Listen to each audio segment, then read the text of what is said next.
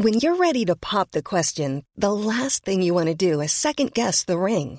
At Bluenile.com, you can design a one of a kind ring with the ease and convenience of shopping online. Choose your diamond and setting. When you find the one, you'll get it delivered right to your door. Go to Bluenile.com and use promo code LISTEN to get $50 off your purchase of $500 or more. That's code LISTEN at Bluenile.com for $50 off your purchase.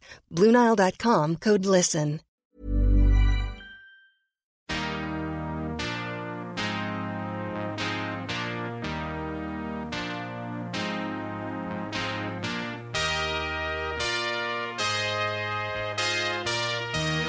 This is the We Are Going Up podcast.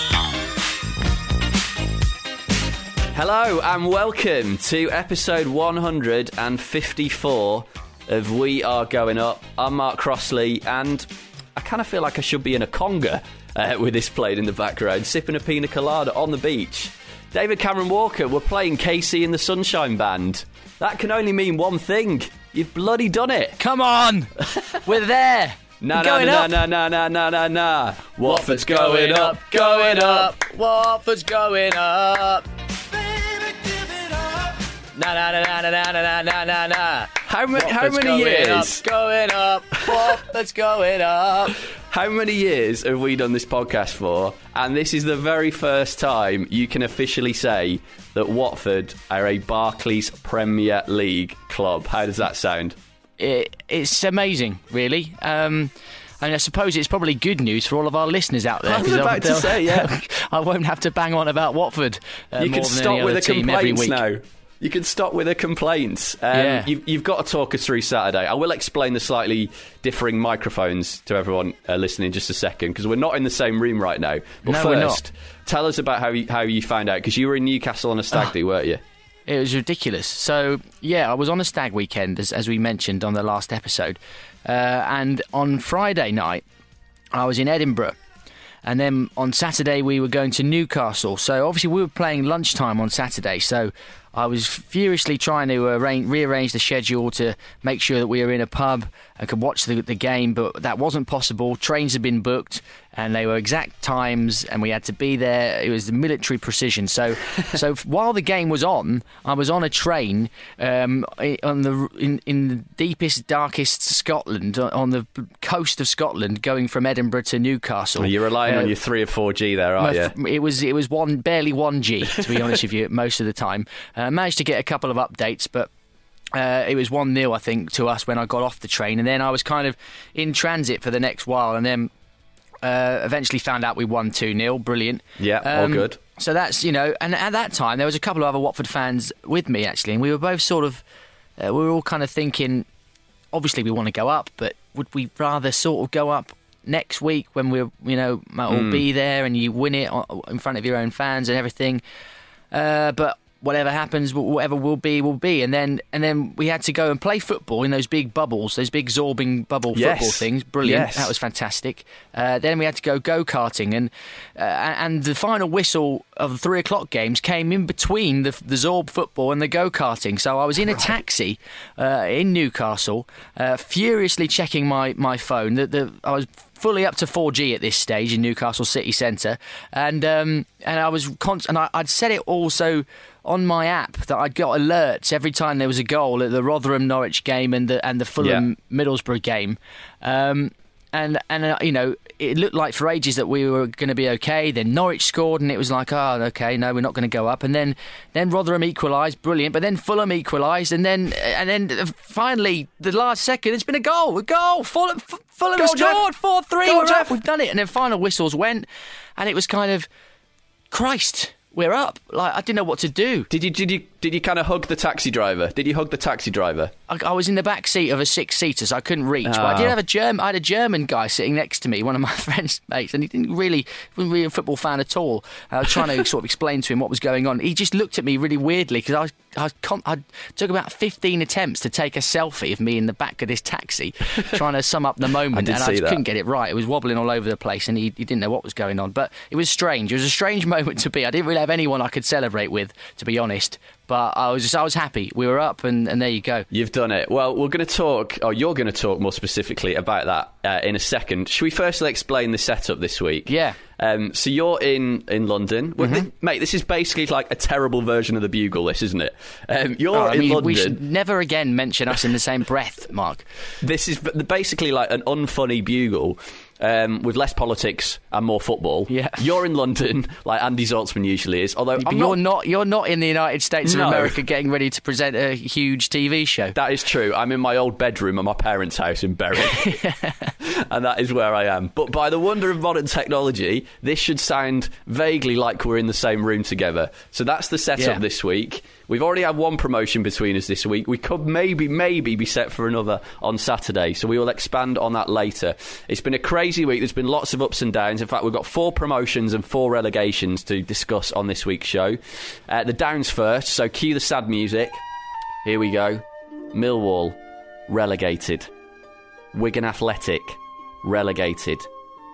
Cheltenham Town, relegated. And Tranmere Rovers, relegated.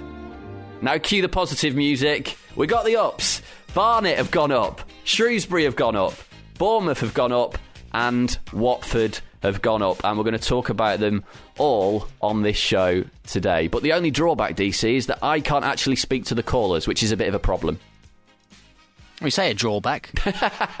Well, very true. So yeah, you've already done a couple of interviews because I won't be I able, won't be able to hear the calls. So who are we're going to hear from later on? Who's the second guest going to be? Later, we are going to head down to the south coast and speak to Michael Dunn. Been on the show before from the Bournemouth podcast, All Departments, uh, and have a chat with him about how he's feeling uh, now that Bournemouth are all but promoted to the Premier League. There could still be a, a 17 goal swing or something ridiculous against Charlton on Saturday, but they Not are up, happen. basically, aren't they?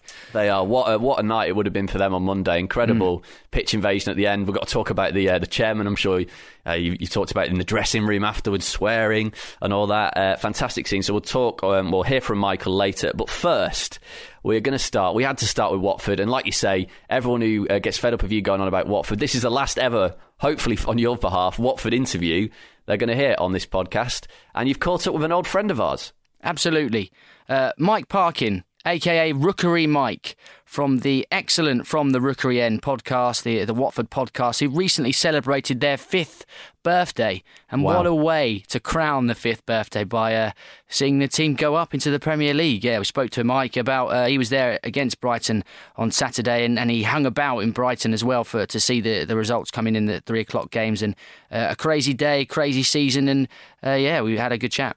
Unbelievable scenes, I'm guessing, about five o'clock. Hmm. Uh, you started by asking him to explain his emotions on Saturday. Absolutely extraordinary. The game itself was very, very nervous. It was, um, it wasn't Watford's best performance, and I think perhaps the nerves got the, got to them a little bit. Um, and uh, for the last, for those of who watched the game on Sky, they'll they'll have picked up that the last ten minutes was uh, was all Brighton. They they threw the kitchen sink of it.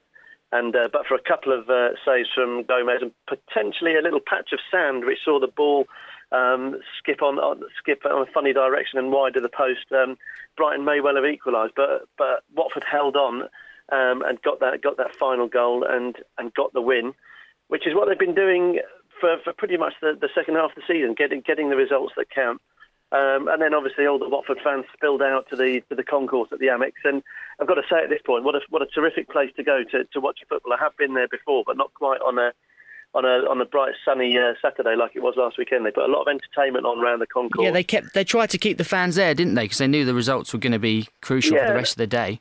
They do. They do it before and after, uh, David. And I think they, they call it the, the Amex Community Stadium, and, and and that I don't think they're just paying lip service there. I think they really work hard to sort of put on a, on a show before and after the um, on, on, on and after the game, and that that that really played into our hands, obviously, because having got the result. We all breathed a massive sigh of relief. There was huge, um, magnificent scenes as the as the Watford coach uh, sort of chipped off into the distance. There was Wat- Watford fans surrounding it and sort of guiding it back onto the motorway, singing and dancing um, and then got off on with the serious uh, the serious business of having a few beers in the sunshine and, and watching the results come in. But I don't think there was anyone who seriously expected both uh, Norwich and Middlesbrough to slip up, especially when you take into account the uh, the season and how it's panned out so far. No one no one's blinked until the afternoon, and, and it just so happened that both of them did.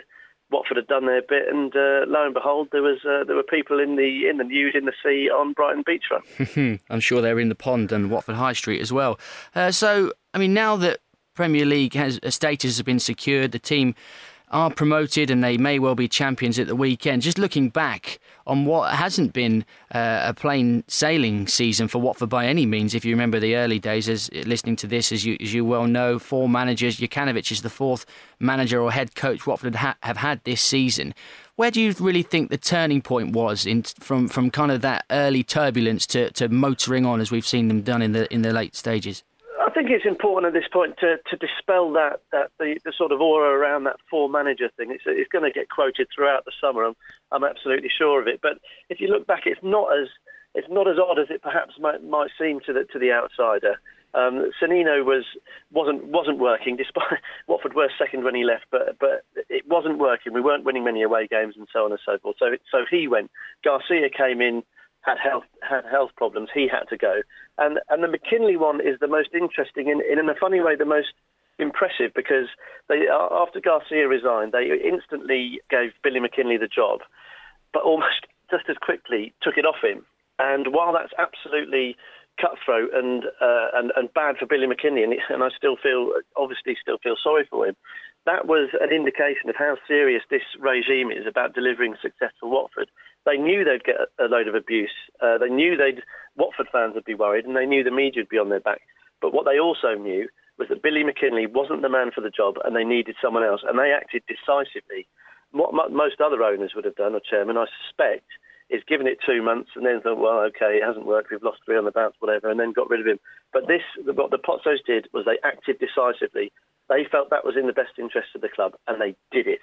And and the proof of the pudding has been very much in the eating because since um, Jokanovic arrived, they've turned Watford into into a team, into the team that as Watford fans we hoped they would be.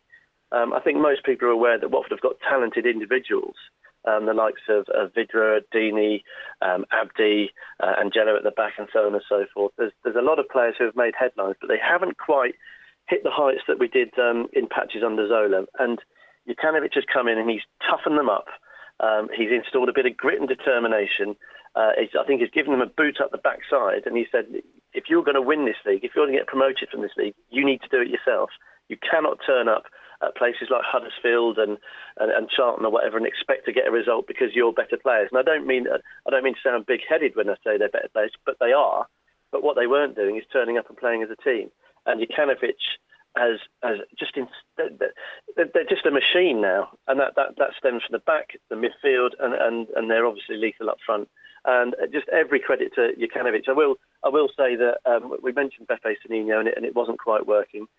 I think we are reaping the benefits of um, of his defensive work because what he did, he stopped the rot that had set in when Zola took over, and he his his main task was to stop us conceding goals, and he did that, and we we managed to maintain that and, and and kick on with with a bit of creativity and flair, and yeah, we've thoroughly deserved this promotion. It's and, and, it's just what a magnificent time to be a Watford fan. I think you're right to heap praise on the job Jokanovic has done. I mean, obviously he's, he's taken the team up, but I mean, there I still get the impression as as a Watford fan, you know, hearing people on the radio, reading stuff in the press that they're still the first thing that gets mentioned when Jokanovic is looked at is that he's the fourth coach and that you know there are still some people, you know, raising question marks about will he be there next season. And it, seems that the outside world still, in some way, shape, or form, are a bit suspicious of, of the foreign manager. Uh, but he's been so impressive. I mean, he had a little bit of a rocky start when he lost four on the bounce, but uh, since we won that away game at Fulham on a Friday night, the 5 0 victory, by and large, we've we've been an absolutely superb team since then. And, and the most impressive thing to me for, for, for, from Jokanovic is his ability to make changes game in, game out, changes the, the shape and the formation and the, and the lineup every week, which is normally considered to be a bad thing. And, and in games, as you saw against Brighton, makes the sub after 25 minutes. Anya goes off, Tozer comes on. He can spot things. He knows what we need to do each game to be successful. And if that doesn't work, there's a plan B and a plan C. He's got real tactical nous. Yeah, absolutely. And, he, and he's proved that um, time and time again um, during the running, and, and really when it counts, you know, these last 10 to 15 games when when uh, when it was Watford, Norwich, uh, Bournemouth, and Middlesbrough just winning relentlessly, win, win, win, win, win. There's an occasional draw thrown in there. and so Watford were in some really tricky situations uh, right up against it, and, and he's just showed confidence in his own ability, confidence, of course, in the players as well, because making a change, um, the most recent one, as you mentioned, was the Brighton game when he brought Ikechi Anya off after after 20 odd minutes. Um, and there's a lot of scratch in the head. Was he injured? But of course he isn't. Slavan, uh, Jokanovic is making a change, uh, but he trusts his players to, to in-game switch formation, adapt to the new um, adapt to the new sort of game plan, and, and get on with it. Because you know you've got to work on the basis that that most teams are working on a plan for, for the for the days or week running up to a game, um, and I think that shows huge confidence in himself and in the team, and it just goes to show, I think, the, the, the talent and the depth that is in that Watford squad. Now, a lot of the focus since Watford were promoted, all the pictures on, on Monday morning in the papers were of Troy Deeney, the captain, number nine, wheeling away in celebration down at Brighton. Uh, and, you know, question marks will always be asked about the, the goal scorers. Are they going to be able to step up in the Premier League? And before I ask you uh, your opinion of, of Troy Deeney as a footballer going forward, I just want to play now a bit of a clip of an interview that you guys did on the From the Rookery End podcast recently with Troy, sitting down with Troy over dinner and having a, a really, really interesting discussion about how Troy had got to this point in his career. He's been through lots of ups and downs over the last few years, very well documented, and he, he wasn't hiding away from any of those things when he talked to you. So let's hear a bit of that interview now. Something that my granddad always used to say to me, give your head a wobble, because like I was in a great opportunity, and if I had the mindset I had now, arguably, I could have helped us get up that year, because Danny had a good season, Marvin had a good season. Probably only needed somebody else to have a a good scoring record for that to be a great season. Regret, I have regret for the, the situation, i.e., so someone got hurt, and obviously that, that lasted effect that, that that will have on that person. I have regret for that. But for me, it was possibly the best thing that could have ever happened. That's Troy Deeney speaking to the From the Rookery End podcast. If you want to hear the whole interview, and it's really worth a listen, whether you're a Watford fan or not, just go to at Watford Podcast on Twitter. You'll find all the details there. So, Mike, Troy Deeney, uh, you've obviously spoken to him at length. Uh, he's a player that you've watched countless times over the last five years. Do you think he's got what it takes to step up and be a successful Premier League striker? Yeah, I mean, I think obviously we're we're speaking just at the end of the season, so we've got a little bit of excitement and the uh, the adrenaline's still running through our veins, and you like to think that, that all of the guys who have performed so so far for us this year will, will be able to next year. But I think the thing about Troy is he's improved year on year. He's got stronger, he's got quicker, he's got tougher, and his finishing is, uh, you know, the Brighton goal. Again, we keep talking about the Brighton goal, but what a great goal! One touch to take it away from the defender and slide it in in the corner, keeper no chance. He's now an instinctive striker, and I'm absolutely um, fascinated and excited to see what he'll do in the Premier League. He he will get his shot with Watford in the in, in the top top division, which is what we all as Watford supporters craved. And I think he's going to be a real handful um, for for Premier League defenders because he's he's like an old-fashioned uh, rough and tough, big, big, big striker. He, he's strong, and he won't take any. Um, he won't take any backward steps. He knows what he wants, and he knows how to achieve it. And he's hungry to learn. Um, he's he doesn't think he's the big I am, despite having scored you know over over 60 goals in three seasons. He knows that this is the start of the journey for him. Really, um, he's he he's taking this extraordinarily seriously, as, as you'd hope, and he'll be doing everything he can in, in over the summer to make sure that he hits the ground running. And that includes, I think, talking to other other professionals.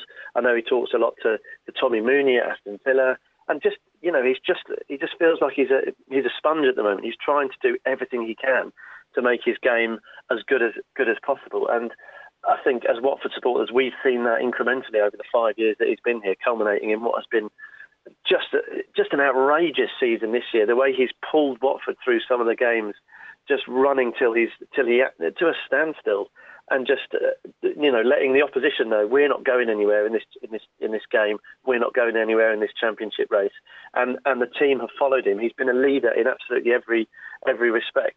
What about the rest of the team then? From my point of view, the midfield looks pretty solid, especially if the uh, the loan signing of Adlène Guedioura is made permanent.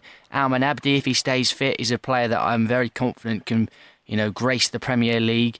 Uh, Tozer, Ben Watson's been there before, but despite there has there have been defensive improvements, I think, under Jokanovic, but I'd still look at that defensive uh, unit, whether it be a back three or, or a back four. And I think that's probably the the that should be the focus. I think some experience, Premier League experience, perhaps in the defence, if we if we're going to have a chance of staying up.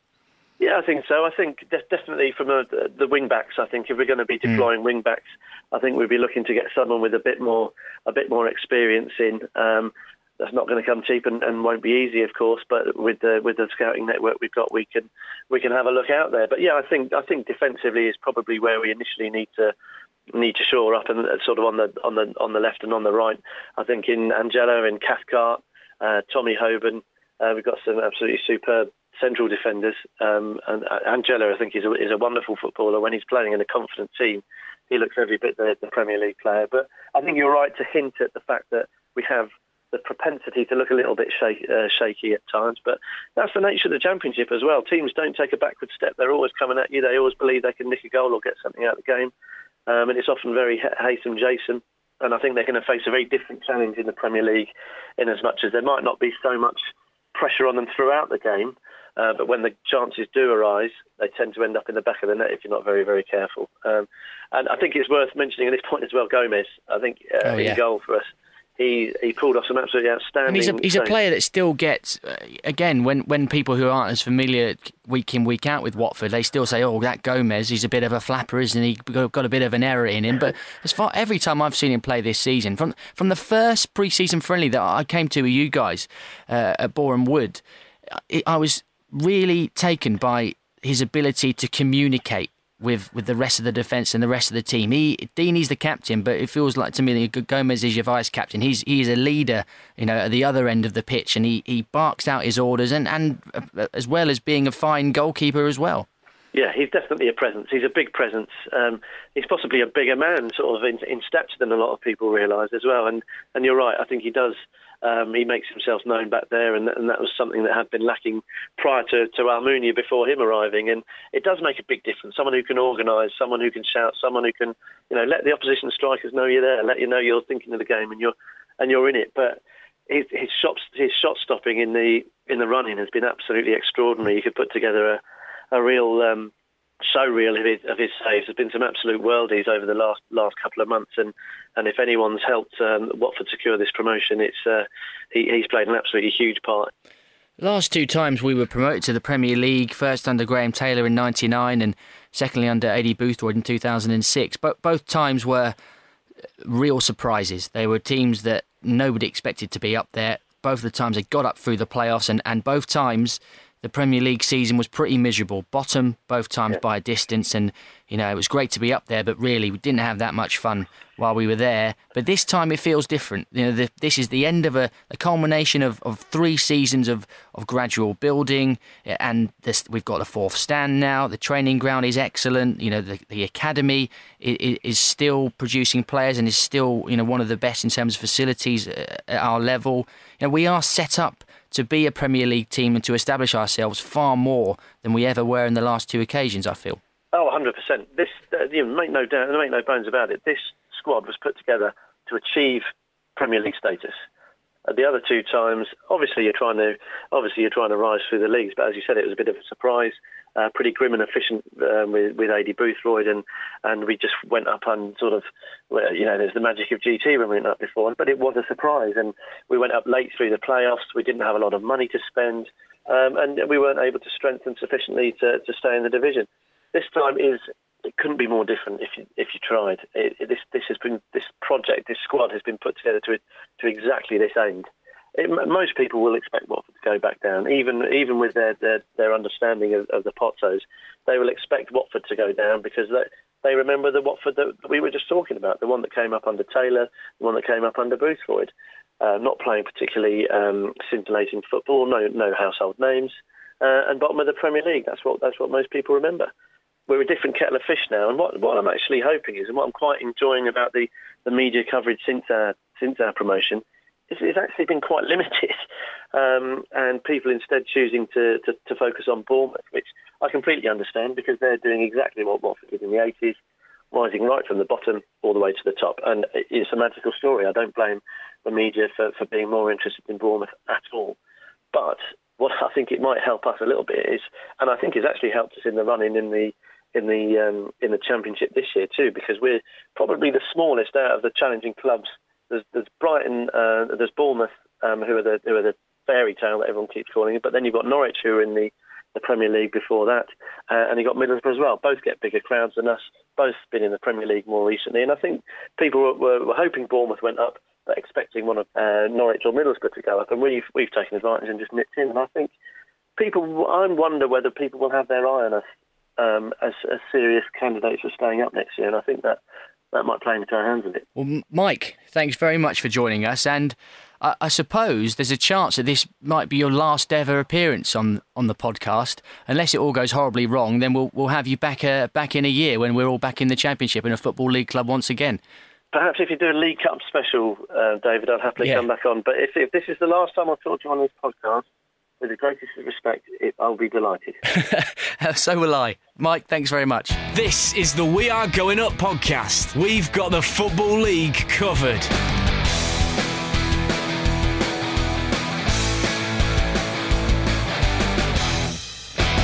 That was DC speaking to Mike Parkin from the From the Rookery End podcast. And, um, well, the good sort of positive spirits are going to continue, DC, because you're not the only team to be promoted to the Premier League this week. No, we're going to be joined there by Bournemouth. Uh, completed their promotion uh, all but against Bolton on Monday night, 3 0 victory. And, you know, it, it, the reaction has been quite interesting, hasn't it? Uh, mm. we, we mentioned it quite a while ago that there was perhaps some people who weren't aware of Bournemouth's uh, backing and the money that they've spent. You know, it's not been not been loads and loads and loads, but they certainly have spent money on, on fees and wages to get to the position they're in. And but gradually, as they've got closer and closer to getting promoted, people have been picking up on that and and it's kind of the tables have turned almost now in the media that and, and on Twitter. Almost a lot of people resenting Bournemouth all of a sudden for getting promoted because they've got a, a, foreign owner who who's given them you know a fair bit of money, and I, and I think it's gone too far in the other direction now, to be honest. And it's still a remarkable story, no matter how they've done it. They were recently in League Two with a 17 point deduction. Well, exactly. I remember watching Bury play there um, in League Two a couple of times um, and there was a car park behind the goal, and they were a million miles away from playing at, at Anfield and at Old Trafford and at the Etihad and Stamford Bridge and so on. But they will be doing just that next season. So you caught up with Michael Dunn from the All Departments um, Bournemouth podcast. We've had him on the show a couple of times before, and um, you come on to the uh, the mixed reaction. But you started by asking Michael how it feels to be a Bournemouth fan and see your team, his team, in the Premier League. It's quite overwhelming, really it's been a, an epic 48 hours since the game, during the game, and, and the two days after.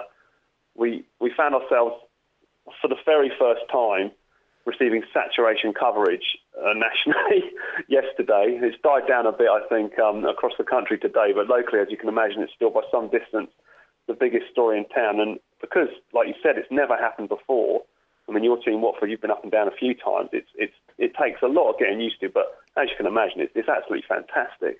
And mentioning the, the reaction, it, has been quite strange. I mean, I, have spoken about it on a number of occasions when we've mentioned Bournemouth, and, and some people have kind of taken it as though I've had a bit of a problem with Bournemouth, and that, that isn't the case at all. I mean, I, I, was always more, I always had more of a problem with the way you were being perceived by others than, than you yourselves. I mean, there's no, there's absolutely no problem. I've got no issue with teams spending money or having rich owners because I don't think that takes away from what is a fantastic job by Eddie Howe and the squad of players there and the staff there you know, in getting promoted. And you've been promoted because you deserve to be promoted. You've been a fantastic team this season, and you know that's that's the the bottom line, really, isn't it? You deserve it. Yeah, absolutely. I mean, you go through the whole season. There's 45 games gone now.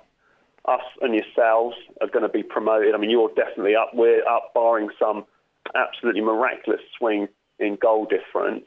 And you know, as they say, the league table doesn't lie. All the other nonsense that's gone on, I think, has been uh, a little bit of needle between some of the fans.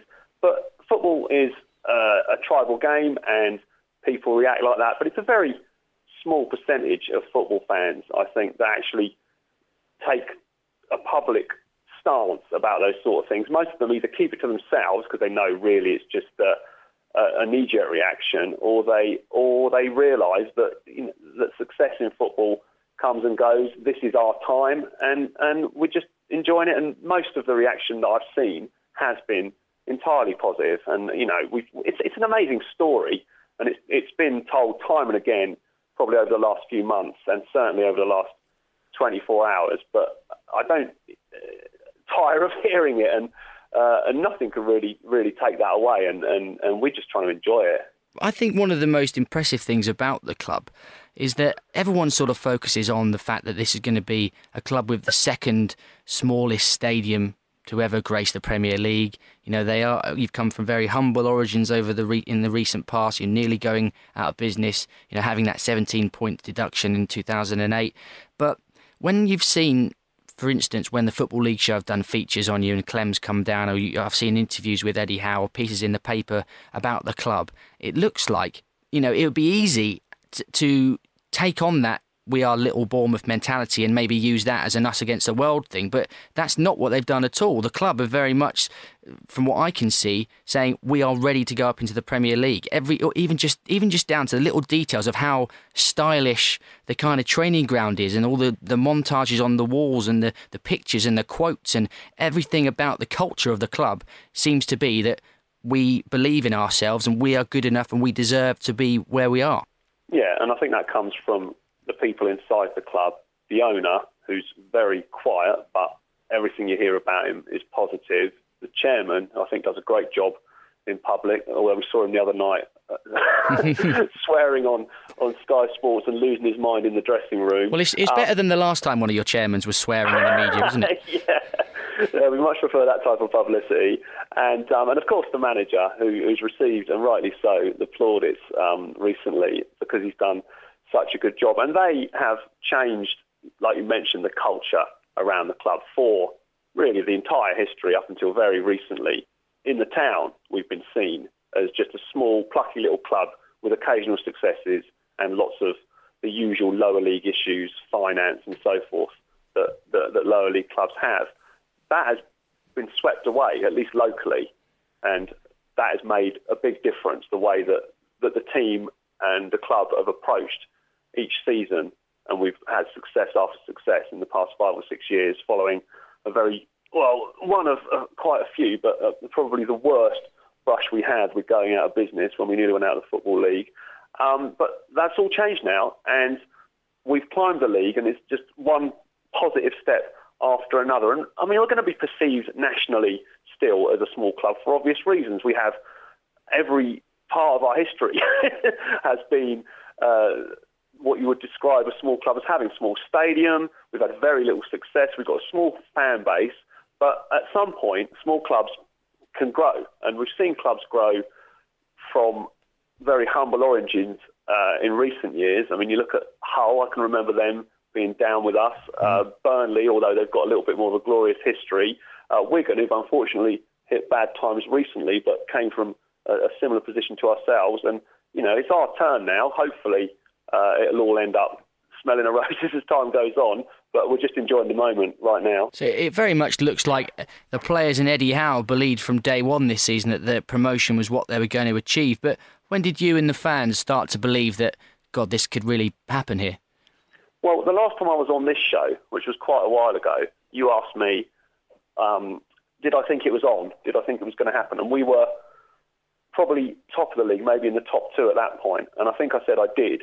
Um, and it was quite felt like quite a big statement to make. I'm usually superstitious about saying things like that, but the way we were playing, the way we were putting the results together, and like obviously I'm seeing the team play most weeks, and the performances and the belief around the club, and it just felt like this this is going to happen. And I felt it quite early on. You don't believe it until it's confirmed. Until it was confirmed the other night, but probably from I'd say around November onwards, I felt we were in a very good shout of going of going straight up.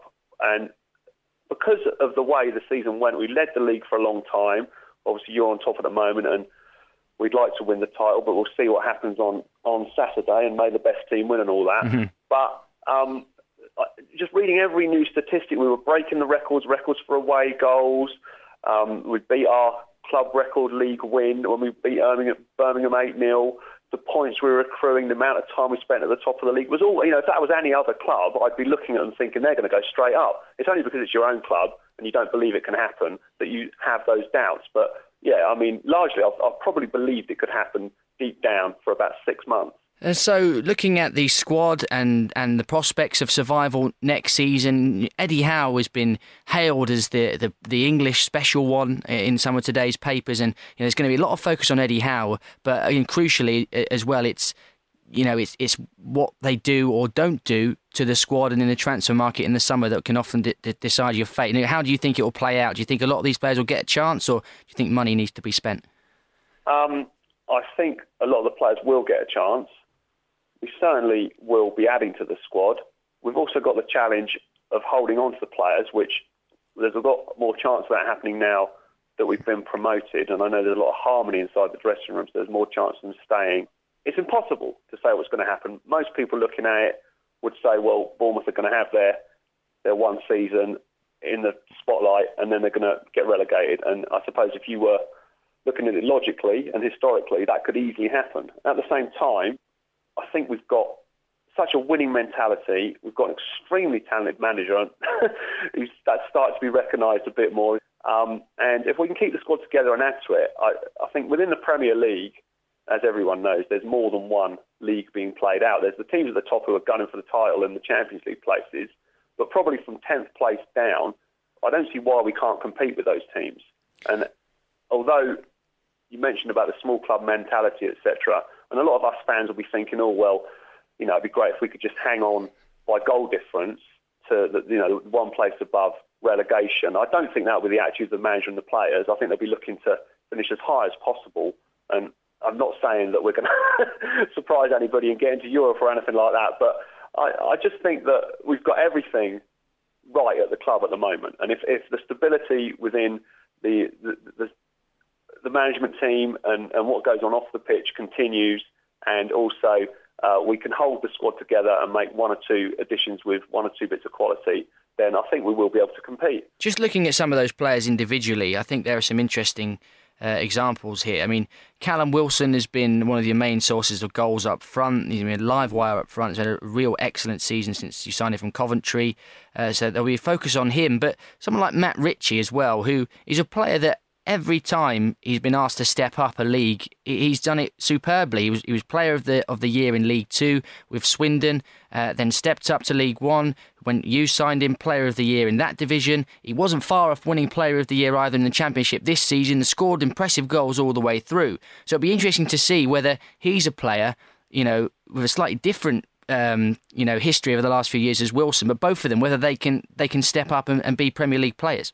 Yeah, we've got a lot of talented players in the squad, in the team. We picked largely the same team most weeks. I mean, that's one thing that has gone in our favour this year in terms of we haven't had a lot of suspensions. We certainly haven't had a lot of serious injuries. I think Wilson's only missed two or three games this season. Uh, and Ritchie, I think, has played pretty much every game. We've had a very stable first 11. And yeah, those players, uh, Wilson is, is, a fantastic finisher. And he is just so quick in and around the box, and he's just a nightmare to play against. And although he's not the biggest, he's very, very strong as well, and he seems to be able to deal with much larger uh, defenders and, and, and shrug them off. Ritchie is very, very skillful, and um, he has a, a really uh, zinging shot, and he scored most of his goals. Um, that they certainly haven't been tap-ins, you know, come from in and around the edge of the box. Um, and I can see those two, yeah, I mean, I can see them all doing well in the Premier League if they get their chance. And looking across the squad, I think seven of the players that started on Monday night played for us in League One. And the manager just seems to be able to get the best out of them. Uh, and there's a couple of good examples which prove that. Uh, there's Harry Arter, who was our who won most of the Player of the Season awards uh, Dean Court the other night. Callum Wilson won a couple of others.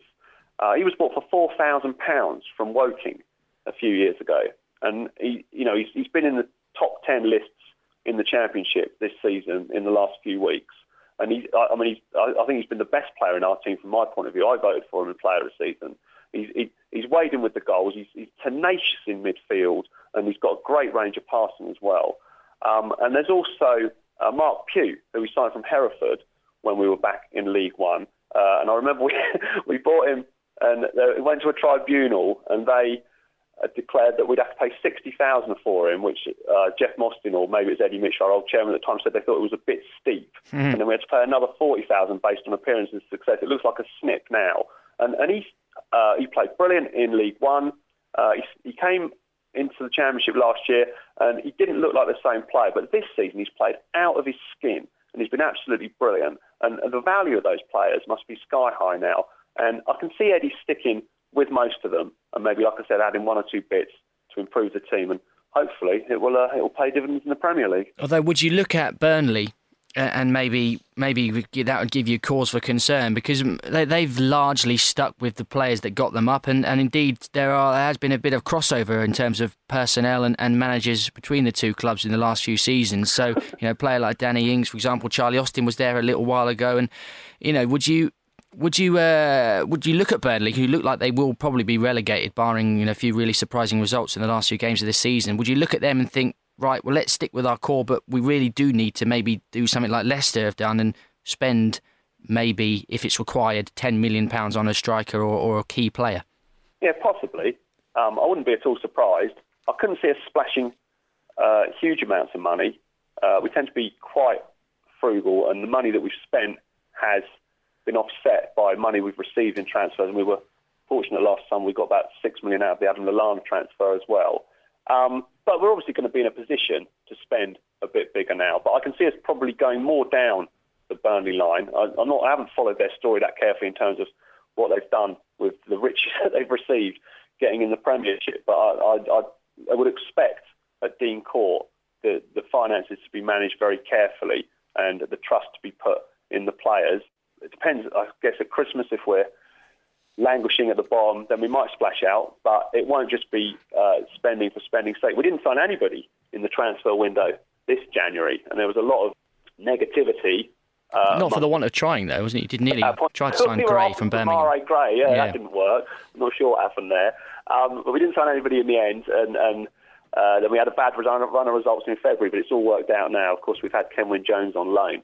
But yeah, I, I, I can't see us. I can't see us spending big. Uh, I'd be surprised. Um, I'd say probably be pretty careful with the purse strings, and, and the trust would be put mainly in the manager to get the best out of the players that he has in his squad at the start of the season. And of course, the manager Eddie Howe is the guy at the centre of this story in many ways. You know, Bournemouth, uh, absolute folk hero, will be forever enshrined in the club's history after what he's done as the manager over his two spells in charge. I mean, how long do you think Eddie Howe, if he continues and if he impresses with Bournemouth in the Premier League, how long do you think you'll be able to keep hold of him? Or because uh, certainly he's been asked that question already, and the answers seem to be that you know he's committed to Bournemouth. But we've heard that many times before, and a, a big offer comes from a big club in January, things could change. Yeah, I mean he's possibly the hottest property in English football, certainly amongst English managers at the moment. And there's no keeping him under the radar anymore. So he's going to get offers. I think he went to Burnley, as everybody knows, as the song goes, and then he came back, and he didn't, I think, enjoy the experience up there, and he didn't. Uh, there was other issues. I mean, unfortunately, his mother died whilst he was away, and he he's very close to his family. He's got uh, four siblings, and he wasn't really able to spend much time with them.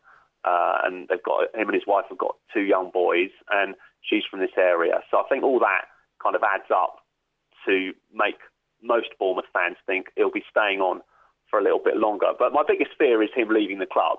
Whether he leaves, which would be most likely for a bigger job, although it would have to be quite a big one, and it'd have to be, I guess, a London club somewhere like that, because I can't see him travelling up north and living away from this be more more of the Harry Redknapp approach, driving up from this area every day and that kind well, of thing. Interesting, you, you mentioned those, you know, London and Harry Redknapp. I mean, he, he could echo Harry Redknapp in, in moving from uh, from Bournemouth to West Ham. Yeah, it's possible. He's been he's been touted a lot recently. I think mainly by uh, the press and West Ham uh, fan sites and so forth, uh, linked with them.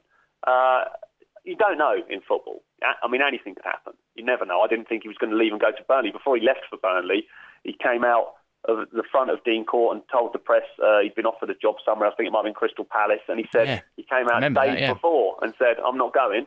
I'm staying, and we were all delighted. And then by the end of the week, he'd up sticks and gone to Burnley. So you just don't know. And we've seen it time and again at loads of football clubs where, where players and managers, you know, will say one thing and something else will happen. My gut feeling is he will stay for a few more years um, if he continued to be successful. My other worry is that, and I hope this doesn't, and this would be the worst possible thing that could happen, is that we would be languishing at the bottom of the Premier League for a few months and things would start to become negative around the club. The finger of blame would start to be pointed at him and he'd lose his job. And, and you know, that, that seems almost impossible to comprehend now with what he's done for the club. I, I had a spare moment at work uh, yesterday, and, and I worked out that if you take away his, his time at Burnley, which was 21 months, he's only been the Bournemouth manager for a total of four years and seven months. Uh, he's, he's gained promotion out of every single division, so three promotions, and plus in his first season he saved us from almost certain extinction and going out of the Football League. So in, in, in four four years and seven months, there can't be any manager who's achieved that much no. in such a short space of time. Michael, thanks very much for joining us. We'll, we'll leave it there, and I suppose I, I should wish you luck. I do wish you luck for the weekend against Charlton. I think you'll win, but I think we're going to win as well. So we'll see you in the Premier League. You can be runners up. We'll be champions. well, obviously, I hope that, that doesn't happen. But well done to Watford. It's been a good a good tussle at the top there this season, and, and, and I'm glad we've both come out on top of it. Indeed, and uh, depending on a, on a, both of our fortunes in the future, this may well be. I mean, I'll be on the podcast again next season, but the listeners will be pleased they won't be talking about Watford. But we may or may not speak to you again in the future. Yeah, well, fingers crossed. All right, and I really enjoyed the show, so thanks a lot. Lovely. Thanks, mate. You're listening to We Are Going Up. We've got the Football League covered.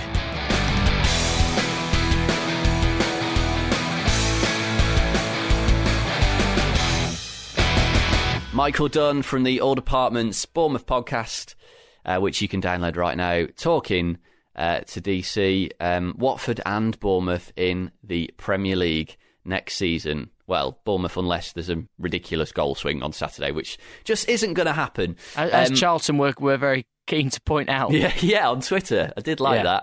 that. Um, so, uh, are you going to win the league on Saturday? Are you going to be there? Um, well, here's the thing: it was sold out for a while ago. It was while I was in America, it, it, sold out. And not being a season ticket holder, you know, it would have been probably a slight struggle to get a ticket for this game anyway. But I have been trying to get tickets, and I've got a couple of, of irons in the fire.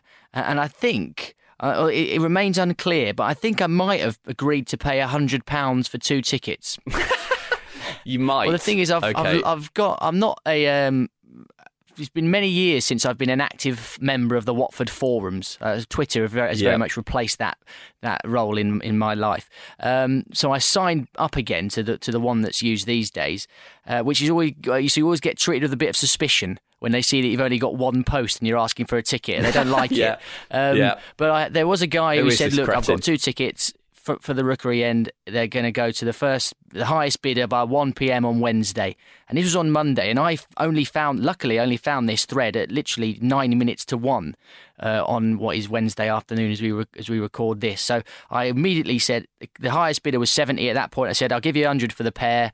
Um, and he's not got back to anyone since. So I don't know whether I've won or not. If I've won, I'm going to go. Right. If if not, then there's a small chance someone else might have have me a ticket, but it's not looking good because the game is not going to be on Sky. So my backup plan, which was to watch it in the pub in Watford with my dad, has now been scuppered. I'll have to watch bloody Ipswich no. uh, and, and Derby, Blackburn. Um, yeah. Uh, so yeah, but it's going to be an amazing atmosphere, though, isn't it? It is going to be amazing, and, I, I, should make one point uh, clear that uh, the the money uh, that I may well be paying for these tickets, the the exorbitant amount of money over face value, isn't in vain. Actually, it's not going to line the pockets of the guy who's who's giving them to me kindly.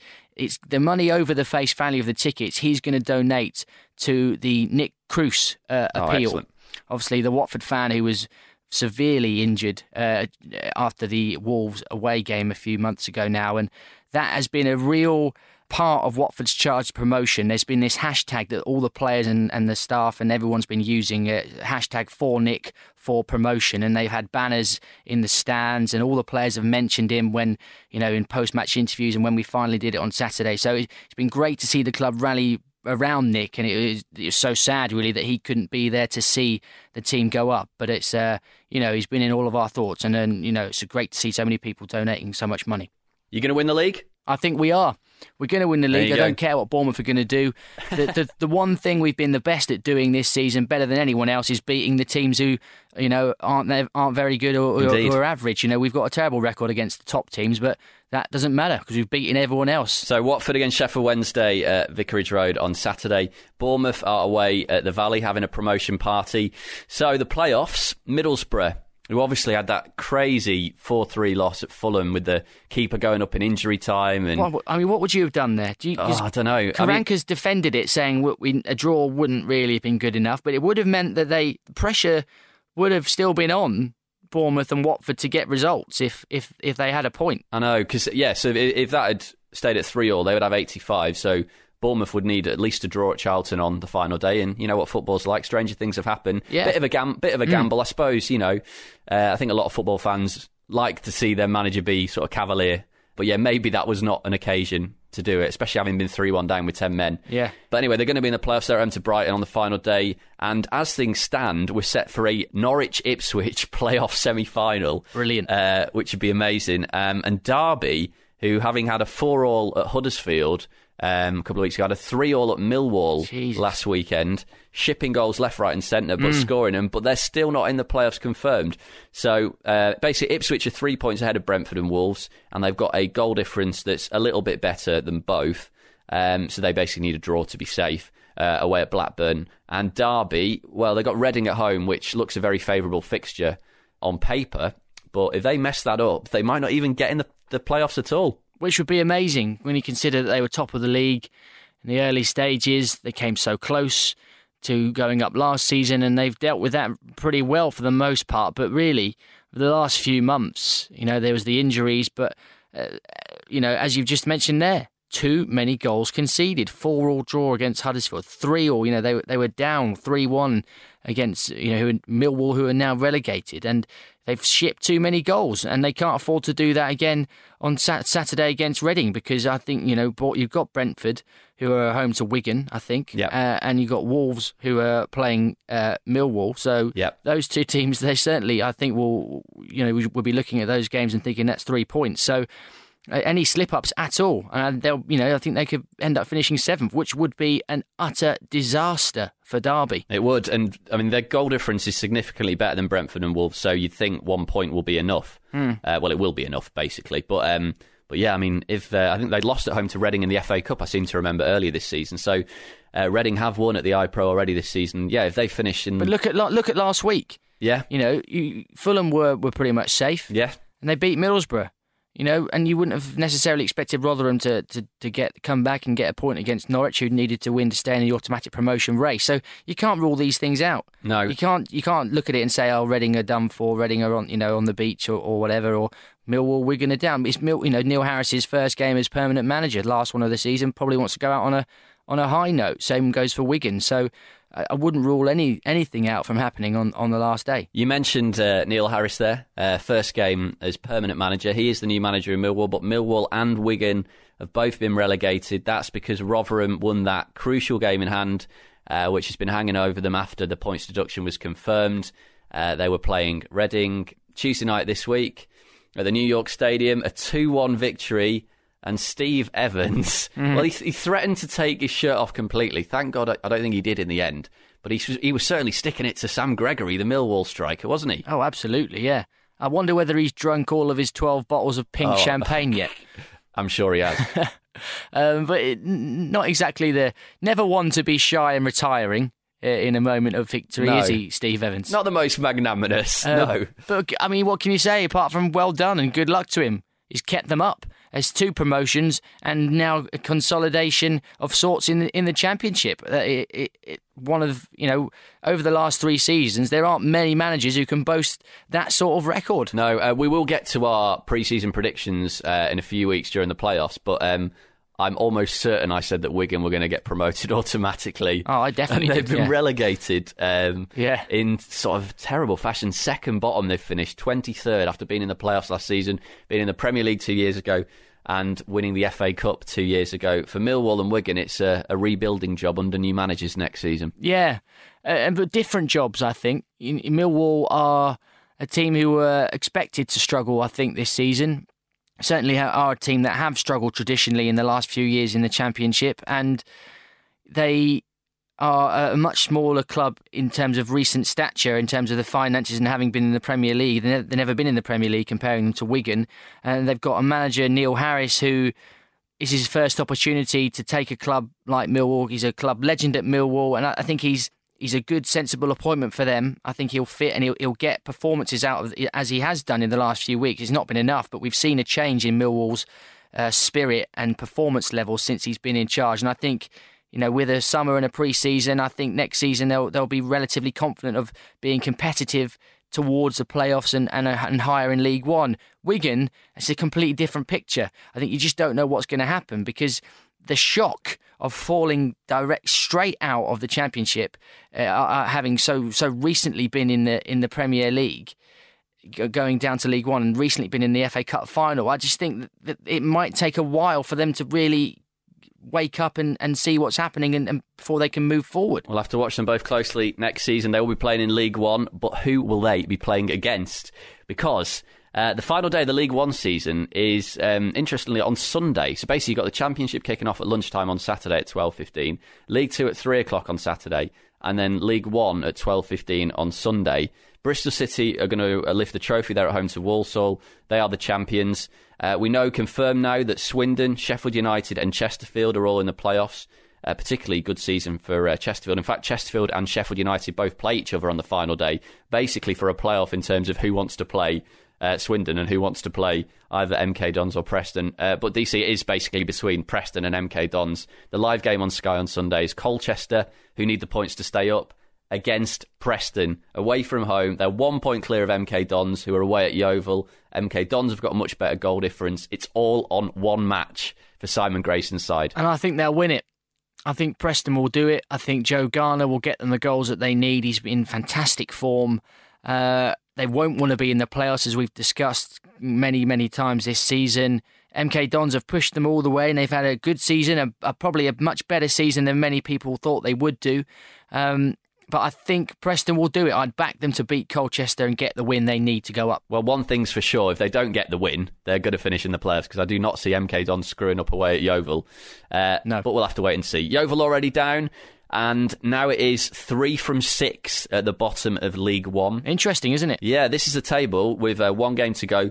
Uh, Orient, 48 points, second bottom. Colchester, 49 points, third bottom. They were 1 0 up against Swindon in that game in hand on Tuesday night and could only get a draw, which is a really bad.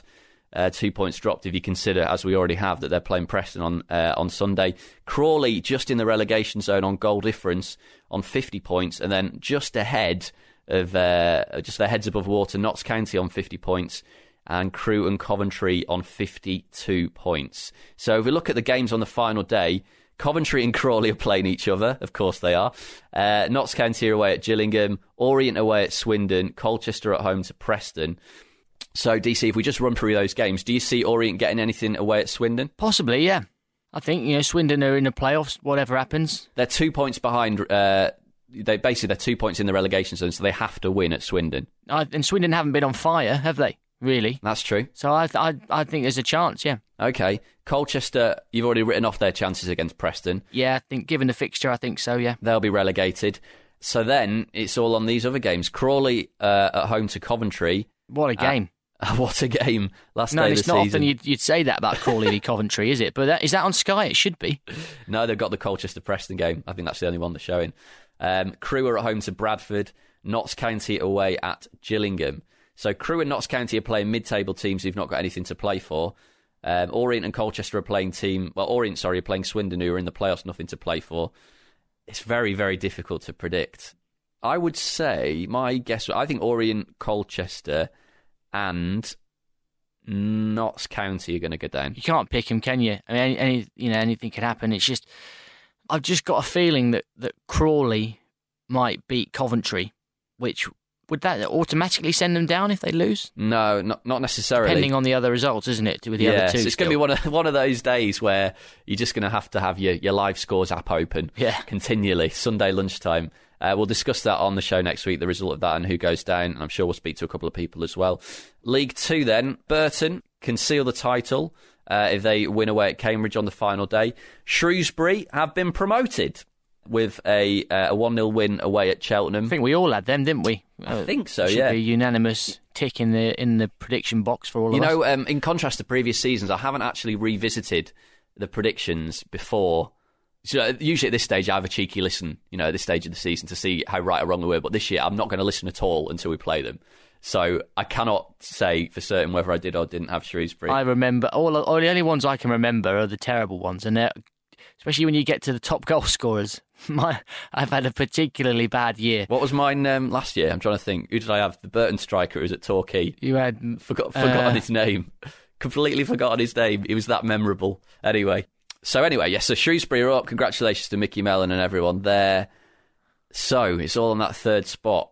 On Saturday, uh, Southend won 1 0 against Luton. They were down to 10 men on their goal. Have you seen this on the Football League show? no, I haven't. It's I haven't caught up with League Two yet. It's an absolutely terrible goalkeeping error. Com- completely lets it through him. Heartbreaking goal for us for um, for Southend to score with five minutes to go. Bury beat uh, Wimbledon 2 0. I was there for that. Bit nervy at times, but got the job done. And Wycombe lost at home to Morecambe 1 0.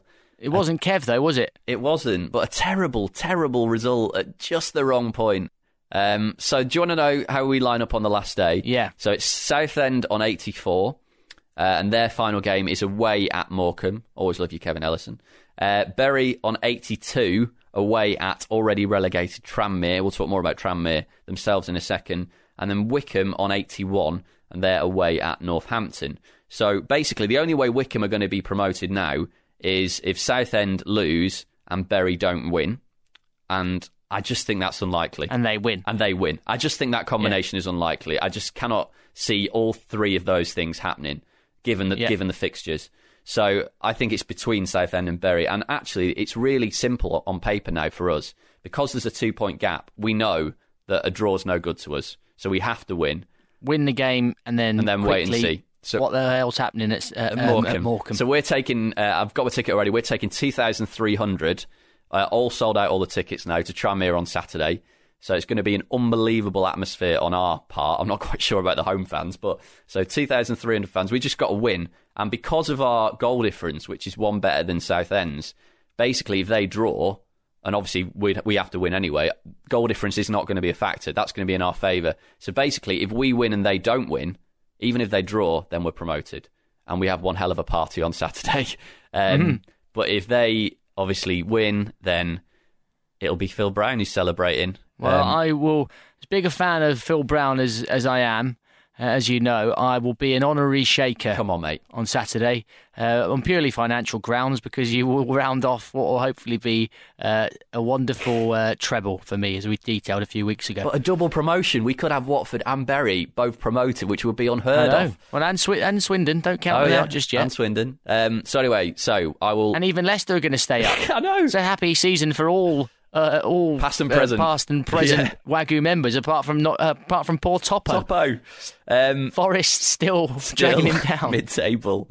Um, so yeah, next week I'll be able to tell you how it goes. Uh, if we don't go up on Saturday, it's looking like Plymouth in the playoffs. Uh, in the playoff spots, the other player spots, Stevenage are almost there. And then in fact, you'd Stevenage be are there. home second, wouldn't you? We would, yeah. So Stevenage are, are there for Would you go? Uh, are you going to go? To, I asked- I think I asked you this last week. But uh, will you uh, go to go to home park? It depends on. I think if we finish fourth, uh, we would be playing on a Saturday evening at seven forty-five. So I probably, Oh, they- I probably would. Um, If we finish fifth, I think the game would be at six thirty-five on a Sunday evening, which is perhaps not as easy to get back from. Um, No, so probably not. We'll have to wait and see. Luton basically have got to win against Stevenage and hope that Plymouth lose about 15 0. So that's not going to happen. So Luton, Yep. after all their early promise, are uh, going to finish just outside. But still, My heart bleeds. I bet it does. Uh, well, I'm not. I'm not a big. Big Kevin McNulty got in the team of the season, though. Did you see that? He did. Um, I'm not a fan of um, uh, them after Saturday. Anyway, they've they've let me down, Luton, when I needed them most on Saturday. So I'm going to join you with that. Good riddance to them. They can stay in in eighth.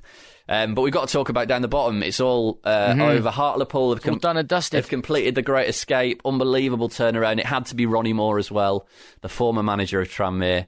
And it's Tranmere Rovers in League One last season who are going to be in the conference next season and joined by Cheltenham. Yeah, and we of course spoke to the Tranmere uh, owner, chairman Mark Palios uh, at the start of the season, just after just after he took over, and you know, it, he the, one of the first questions I asked him was why why did you why have you done this? Why are you getting involved? And you know, he said Tranmere are close to you know have always been close to my heart. And when I saw them go down and the situation they that they are in, I thought, God, if I, if someone doesn't do something, they could slide right out of the football league. So.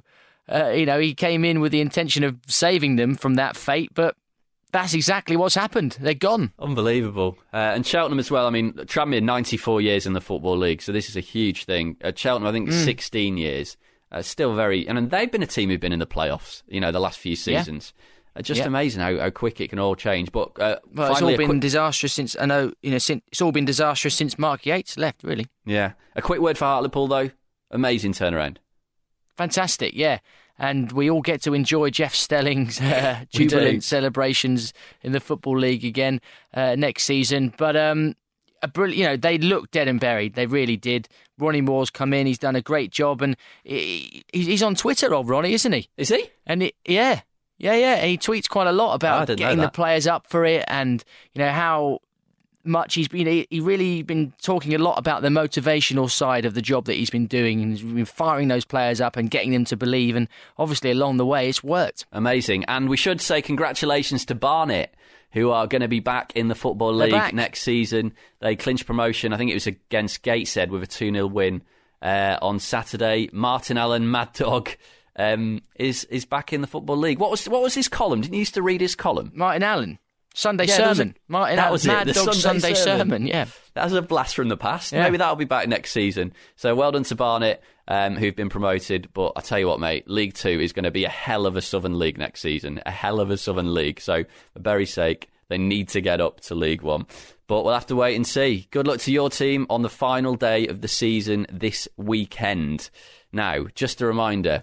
Uh, we would like your young players still, please. We want to know the best young player at your club who is what, 21? 21 or under and has played for the first team this season. Those are the rules. Tweet Who's us. yours, Mark? Who's Bury's? Oh, under 21. I'd say Danny Rose. I think he's under 21. I'll do a quick Google on that. What about Watford? It's got to be uh, Tommy Hoban, who has uh, played a lot of games this season. Young defender, uh, broke into the team under Malky Mackay and played quite a few games under Zola. Had a really bad injury last season didn't play much at all, which bounced back from that. And whenever he's played, he's he's looked assured and growing more and more with each game. Yeah, Danny Rose is 21, so he would he would be my shout this season. I think he scored I think nine goals, something like that this season.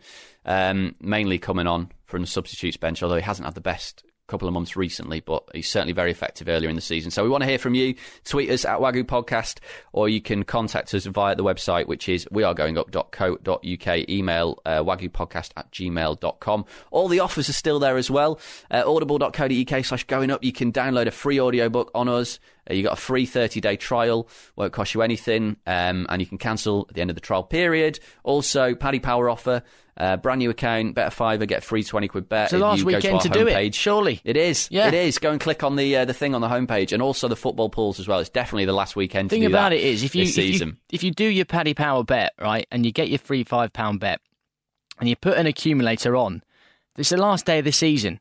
You know, any, any you know, stupid results happen and you just might get something crazy. This day of all days might be the day when you get like a ludicrous 10,000 to 1 bet might come in with a string of seven away victories and or something like that. If it's going to happen it, any day, it would be the last day of the season. I was going to say, if it's ever going to happen, uh, it is now. Uh, right, that is it for this week's We Are Going Up, live from the glorious Northwest and the glorious Southeast. Um, I'll be back in London next week, so um, I'll either, uh, DC, when we meet up, be able to, um, well, be telling you stories of an amazing night out in Liverpool probably on Saturday or a slightly deflated journey back home and uh, a look ahead to the playoffs. But you, in the meantime, could be celebrating being uh, the best team in the Football League this season. And I've got every confidence that not only will Watford win the league and become the champions of the championship on Saturday. Mark, you are going up as well. Let's hope so. Are you going to go to um, Walkabout or Thingy? Where did Ikechi Anya go on Saturday? He lost his wallet, they were, didn't he? They were in. They were in Yates's. Right. and then they went to Oceana. What wonderful scenes! Absolutely brilliant scenes that we saw from the Watford players uh, on Saturday night. And did you see Anya lost his wallet? Yeah, I was just saying, yeah. Yeah, Am- amazing. I don't know if he's got it back yet. Okay. Right, And okay. you see, he was really worried. He was like, I, I love Ikechi Anya. He's an absolute great man. But he was like so upset about losing his driving license. I'm sure you can afford 70 quid for a new one. Absolutely. Right, that is it for this week's We Are Going Up. Thanks for listening. We will speak to you next week with our reflections, gulp, on the final day, the final weekend of the Football League season. This is the We Are Going Up podcast. We've got. Mom deserves the best, and there's no better place to shop for Mother's Day than Whole Foods Market. They're your destination for unbeatable savings, from premium gifts to show-stopping flowers and irresistible desserts. Start by saving 33% with Prime on all body care and candles. Then get a 15-stem bunch of tulips for just $9.99 each with Prime. Round out Mom's menu with festive rosé, irresistible berry chantilly cake, and more special treats. Come celebrate Mother's Day at Whole Foods Market. Got the Football League covered.